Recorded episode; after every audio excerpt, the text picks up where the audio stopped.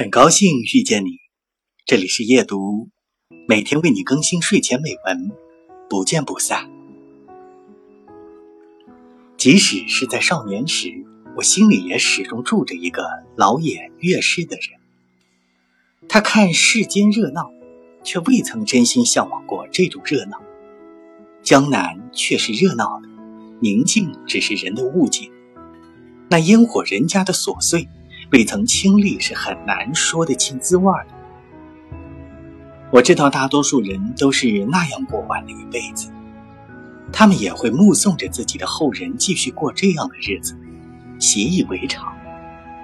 但我就是不愿，隐隐还有些疏离、厌离。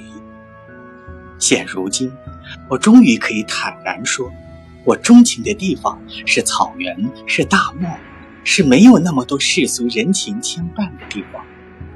我于江南终是过客，即使要老去，也要找个清静的地方，一蔬一饭过着自己的日子，不要有那么多亲眷、三姑六婆来探听喜好、指点人生。